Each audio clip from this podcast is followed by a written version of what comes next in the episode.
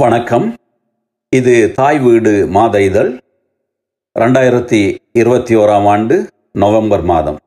கட்டுரை தலைப்பு தமிழில் பிறமொழி கலப்பு. ஆக்கம் மாவிலிமைந்தன் சீனா சண்முகராஜா.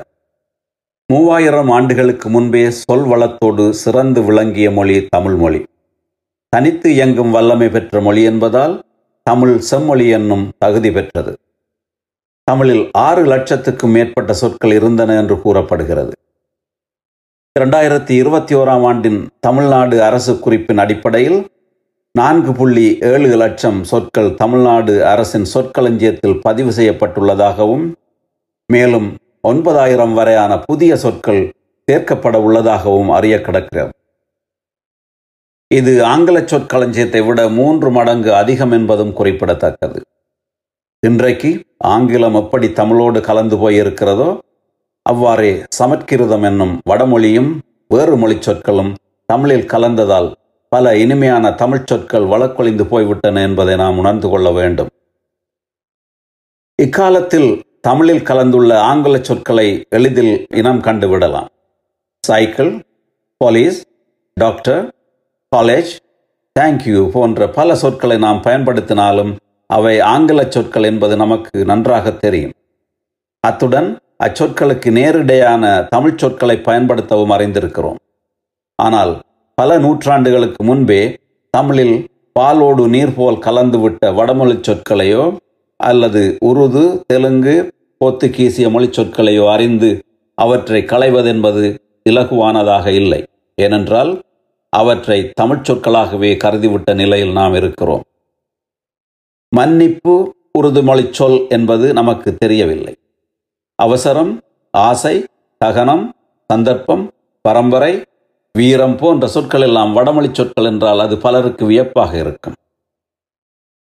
புறமொழி சொற்கலப்பு.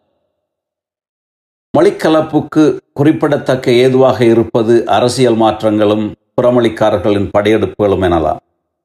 விஜயநகர பேரரசின் படையெடுப்புக்கு பின் தமிழ்நாட்டில் நடைபெற்ற நாயக்கர் ஆட்சி காலத்தில் பல தெலுங்கு சொற்கள் தமிழில் கலந்தன. பதிமூன்றாம் நூற்றாண்டில் முஸ்லிம்களின் ஆட்சிக்குள் வீழ்ந்தபோது பல அரபு சொற்களும் உருது மொழி சொற்களும் கலந்தன. பின்னர் போத்துக்கேய ஒல்லாந்த ஆங்கிலேய ஆட்சிகளுக்கு உட்பட்ட போது அவர்களின் மொழி சொற்கள் தமிழில் கலந்தன. பிற்கால சோழர் ஆட்சி காலத்தில் ஏற்பட்ட திருமண உறவு தொடர்புகளால் கன்னடம் சிங்களம் துளு முதலிய சொற்கள் தமிழில் கலந்தன. வாணிபம் அரசியல் தொடர்பாக கலந்த சொற்கள் பல பின்னாளில் வழக்கற்று போனாலும் வைதிக சமண பௌத்த சமயங்களின் செல்வாக்கினால் அம்மதங்களுடன் தொடர்புடைய பெருமளவிலான வடமொழி சொற்கள் தமிழில் கலந்து நிலைத்துவிட்டன. பத்தொன்பதாம் நூற்றாண்டில் காலனி ஆதிக்கமும் அதன் பின்னரான உலகமயமாதலும் நவீன போக்குவரத்து தொழில்நுட்பம் மற்றும் அறிவியல் ஆகியவற்றில் ஏற்பட்ட மிக வேகமான மாற்றங்களும் ஆங்கில மொழி சொற்கள் தமிழில் தொடர்ந்து புகுந்து கொள்வதற்கு ஏதுவாயின. இவ்வாறு கலக்கும் சொற்கள் பேச்சு வழக்கில் மட்டுமல்ல இலக்கிய வழக்கிலும் கலந்து நிலைக்கத் தொடங்கியுள்ளன.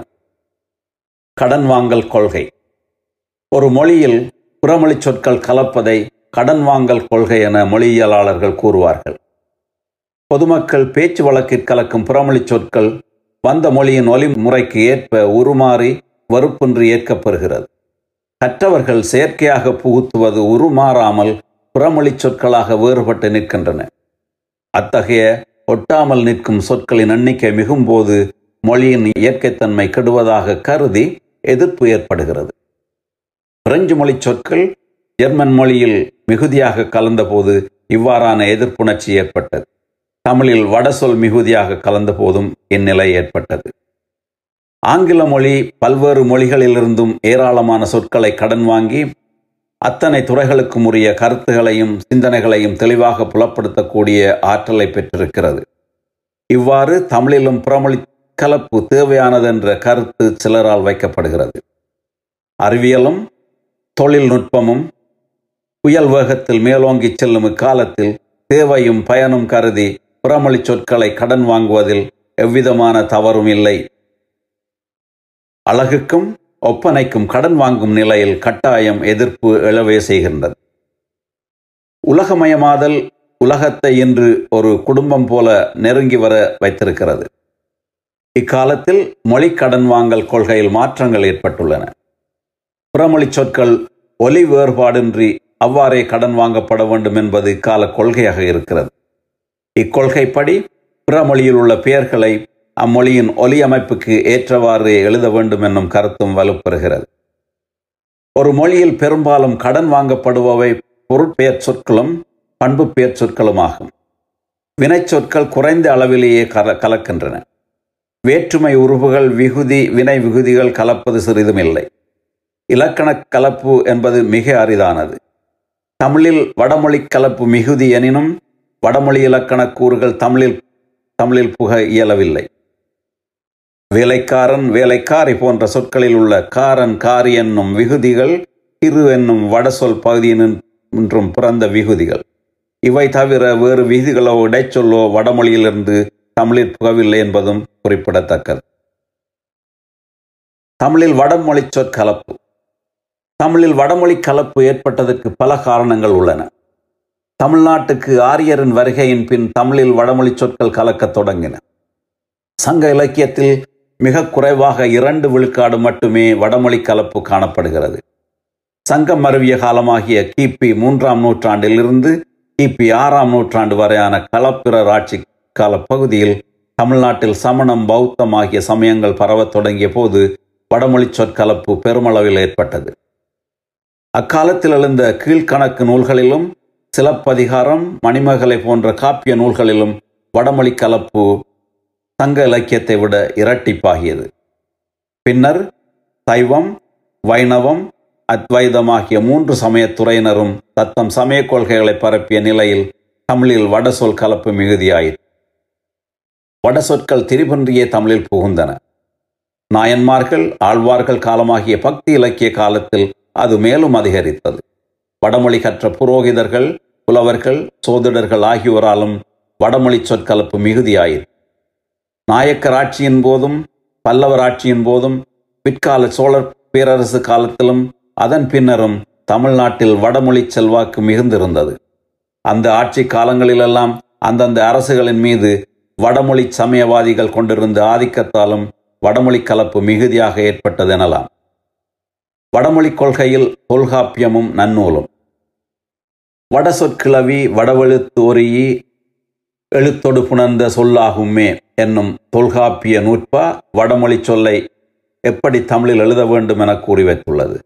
வட சொல்லை தமிழில் எழுத வேண்டிய தேவை ஏற்படும் பொழுது வடமொழி ஒலிகளையுடைய எழுத்துக்களை முழுமையாக நீக்கி அவற்றை தமிழ் எழுத்துக்களால் தமிழ் இலக்கணப்படி புணர்ந்து எழுத வேண்டும் என்பதே தொல்காப்பியரது கருத்து. வடமொழி காப்பியத்தை எழுதிய கம்பரும் தொல்காப்பியரை பின்பற்றி வடமொழி பெயர்களை தமிழாக்கி எழுதினார். எடுத்துக்காட்டாக இராமன் சீதை இலக்குவன் வீடனன் தயரதன் போன்ற சொற்களை குறிப்பிடலாம். கிறந்த எழுத்தாக்கம் போன்ற செயல்கள் ஏற்படலாம் என்பதை தொல்காப்பியர் முன்னேற்பாட்டாக அறிந்து தடுத்திருக்கிறார் என்பதே உண்மை. இதையும் மீறி கிறிஸ்துக்கு பின் ஆறாம் நூற்றாண்டில் கிறந்த எழுத்து உருவானது. கிறந்த எழுத்து உருவாகி ஆறு நூற்றாண்டுகள் கழித்து பன்னிரெண்டாம் நூற்றாண்டில் பவனந்தி முனிவரால் இயற்றப்பட்ட நன்னூலில் வடமொழி சொற்களை பயன்படுத்தும் தற்சமம் தற்பவம் என்னும் இரு முறைகள் கூறப்படுகின்றன. தமிழிலும் சமற்கிருதத்திலும் உள்ள பொதுவான ஒலிகளை கொண்ட எழுத்துக்களாலான சொற்களே தற்சமம் என்னும் முறையில் எழுதப்படும் சொற்கள். அதாவது தமிழ் ஒலிப்புக்குரிய அதே தன்மையோடு அமைந்த வட சொற்கள் யாவும் தற்சமம் எனப்படும். எடுத்துக்காட்டாக அகிலம் அபாயம் அலங்காரம் அவமானம் சாமி இரசிகன் வியாதி தினசரி போன்ற பல சொற்களை குறிப்பிடலாம். தமிழில் இல்லாத சமற்கிருதத்தில் உள்ள ஒலி எழுத்துக்களை கொண்ட சொற்களில் காணப்படும் ஒலி எழுத்துக்களை மாற்றி தமிழ் எழுத்துக்களை கொண்டு எழுதப்படும் சொற்களே தற்பவம் எனப்படும். வருடம் குட்பம் அனுட்டானம் நட்டம் போன்ற வட சொற்களில் சமற்கிருத ஒலி எழுத்துக்கள் தமிழ் தமிழ் ஒலி எழுத்துகளுக்கு மாற்றப்பட்டிருப்பதால் இவை தற்பவம் ஆகும். இதுவே தொல்காப்பியரின் கருத்துமாகும். எனவே தொல்காப்பியரோ நன்னூலாரோ வடமொழி சொற்களை பயன்படுத்தும்படியோ சிறந்த எழுத்துக்களை பயன்படுத்தும்படியோ அல்லது பயன்படுத்தும் முறைகளை பற்றியோ கூறவில்லை என்பது கவனிக்கத்தக்கது. வடமொழி பற்றாளர்களும் மணிப்பிரவாளன் அடையும். கிறிஸ்துவின் மூன்றாம் நூற்றாண்டுக்கு பிற்பட்ட காலப்பகுதியில் வடமொழி உயர்வானதாகவும் இறைவனுடைய மொழியாகவும் கற்பிக்கப்பட்டது. வடமொழி கற்றவர்கள் தாம் கற்ற மொழியே உயர்வானது என்ற உயர்வு மனப்பான்மையில் மொழிக்கலப்பு செய்ய முற்பட்டார்கள். இவ்வாறு தாம் கற்ற புறமொழியே உயர்வானது என்னும் மனப்பான்மையுடன் மொழி கலப்பு செய்யும் நிலை இன்றும் காணப்படுகிறது. எதிர்ப்பில்லாமல் சில வடமொழி சொற்கள் தமிழ் மொழியில் கலந்த பின் தமிழ் மொழிக்குரிய சொற்கள் கூட கடன் வாங்கப்பட்ட சொற்கள் என கூறி தமிழை தாழ்வடைய செய்யும் முயற்சிகளும் பலரால் மேற்கொள்ளப்பட்டன. சிலர் அதற்கு மேலே சென்று தமிழ் மொழி தமிழ் வடமொழியில் இருந்துதான் பிறந்தது என வாதிடவும் செய்தார்கள். தமிழ் மொழி வடமொழியிலிருந்து சொற்களை கடன் வாங்கியது போலவே வடமொழியும் தமிழிலிருந்து சொற்களை கடன் வாங்கியுள்ளது என்பது கால் கால்டுவெல் அவர்களது கருத்து. உண்மையிலேயே சமற்கிருதத்தில் நாற்பது விழுக்காடு தமிழ் சொற்கள் கலந்துள்ளதாக மொழி ஆய்வாளர்கள் கூறுகிறார்கள். தமிழா வடமொழியா என ஐயுறத்தக்க நிலையில் இருந்த சொற்களை எல்லாம் எந்த தயக்கமும் இல்லாமல் வட சொற்கள் என்று கூறும் கண்மூடித்தனமான போக்கும் நீண்டகாலம் இருந்து வந்தது. தூய தமிழில் பேசுவதை எழுதுவதை இழிவாக நினைத்த கற்றறிந்தோர் பலர் தமிழில் வடமொழியை சேர்த்து எழுதினால்தான் உயர்வும் மதிப்பும் கிடைக்கும் என்ற கொள்கையுடன் சுமார் பதிமூன்றாம் நூற்றாண்டளவில் மணிப்பிரவாள நடை என்னும் பேரில் வடமொழியை தமிழுடன் கலந்து ஒரு மொழி நடை ஒரு மொழி நடையை ஏற்படுத்தினார்கள். வடமொழி ஒலிகளை குறிக்க கிறந்த எழுத்துகள் பயன்படுத்தப்பட்டன. மணிப்பிரவாள நடையில் பல நூல்களும் பல நூல்களுக்குமான உரைகளும் எழுதப்பட்டன. இந்த நிலை ஏறக்குறைய பத்தொன்பதாம் நூற்றாண்டு வரை நீடித்தது. இதன் தாக்கம் மகாகவி பாரதியார் உட்பட பல தமிழறிஞர்களை கூட விட்டு வைக்கவில்லை. அன்றைய சேரநாட்டில் மணிப்பிரவாளத்தின் தாக்கம் கடுமையாக இருந்ததால் சேரநாட்டு தமிழ் இன்று மலையாளம் என்னும் புதிய மொழியாக மாறிவிட்டது என்பதும் நாம் அறிந்ததே. தனித்தமிழ் இயக்கம். ஒன்றே ஆயினும் தனித்தமிழ் உண்டோ? அன்றியும் ஐந்தெழுத்தால் ஒரு பாடை என்று அறையவே நானுவர் அறிவுடையோரே.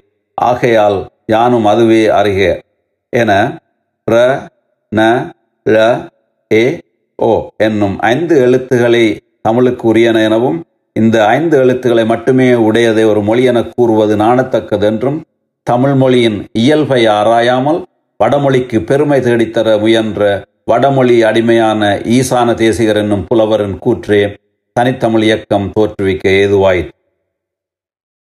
வடமொழி சொற்களும் மணிப்பிரவாள நடையும் தமிழ் மொழி மேல் ஆதிக்கம் செலுத்தி வந்த நிலையில் தனித்தமிழை முன்னிறுத்தி ஆயிரத்தி தொள்ளாயிரத்தி பதினாறில் தனித்தமிழ் இயக்கம் ஆரம்பிக்கப்பட்டது. தேவனைய பாவாணர் மறைமலை அடிகள் பாரதிதாசன் பெருஞ்சித்திரனார் பரிதிமாற் கலைஞர் டி அ பே விஸ்வநாதம் போன்ற தமிழறிஞர்கள் தனித்தமிழ் இயக்கத்தை தோற்றுவித்தவர்களுள் குறிப்பிடத்தக்கவர்கள். தமிழ் மொழி இயற்கையாகவே தனித்து இயங்கக்கூடியது. பிற மொழிகளின் துணை தேவையில்லை என்பது தனித்தமிழ் இயக்கத்தின் அடிப்படை கொள்கையாகும். பிற மொழி சொற்களை கலப்பதால் தமிழ் மொழிக்கு கேடு ஏற்படுமே அன்றி நன்மை இல்லை. பிறமொழி சொற்களை கலக்காமல் தனித்தமிழை பயன்படுத்த வேண்டும் என்னும் கொள்கையுடன் இவர்கள் மேற்கொண்ட கடினமான முயற்சியால் பெரும்பான்மையான வடமொழி சொற்கள் தமிழை விட்டு சிறிது சிறிதாக வெளியேறின. ஆனாலும் இன்னும் முற்றாக வடமொழி வெளி வெளியேறவில்லை என்பதும் கவலைக்குரியதே. வடமொழி தாக்கம் குறைந்து வரும் வேளையில் ஆங்கில மொழியின் தாக்கம் பேச்சு வழக்கிலும் நவீன இலக்கியங்களிலும் மிகுந்து காணப்படுவதும் வேதனையே. பிற மொழிகள் தமிழில் கலப்பது இயல்பென்றாலும் அவற்றின் ஆளுமை மேலோங்குவதை தவிர்க்க வேண்டும். பிறமொழி கலப்பின் விளைவுகள். ஒவ்வொரு மொழிக்கும் தனியான சில ஒலிகள் உள்ளன. தமிழில் இல்லாத புறமொழி சொற்களின் ஒலிகள் தமிழில் வந்து கலப்பதால் தமிழுக்குரிய ஒலியோசை திரிந்து போகும். பெருந்தொகையான சொற்கள் கலக்குமானால் காலப்போக்கில் தமிழ் தனது தனித்துவத்தை இழக்கலாம். வழக்கில் இருந்த இனிமையான தனித்தமிழ் சொற்கள் பின்னால் வந்து கலந்த புறமொழி சொற்களின் ஆதிக்கத்தால் வழக்கிழந்து மறைந்து போய்விட்டன.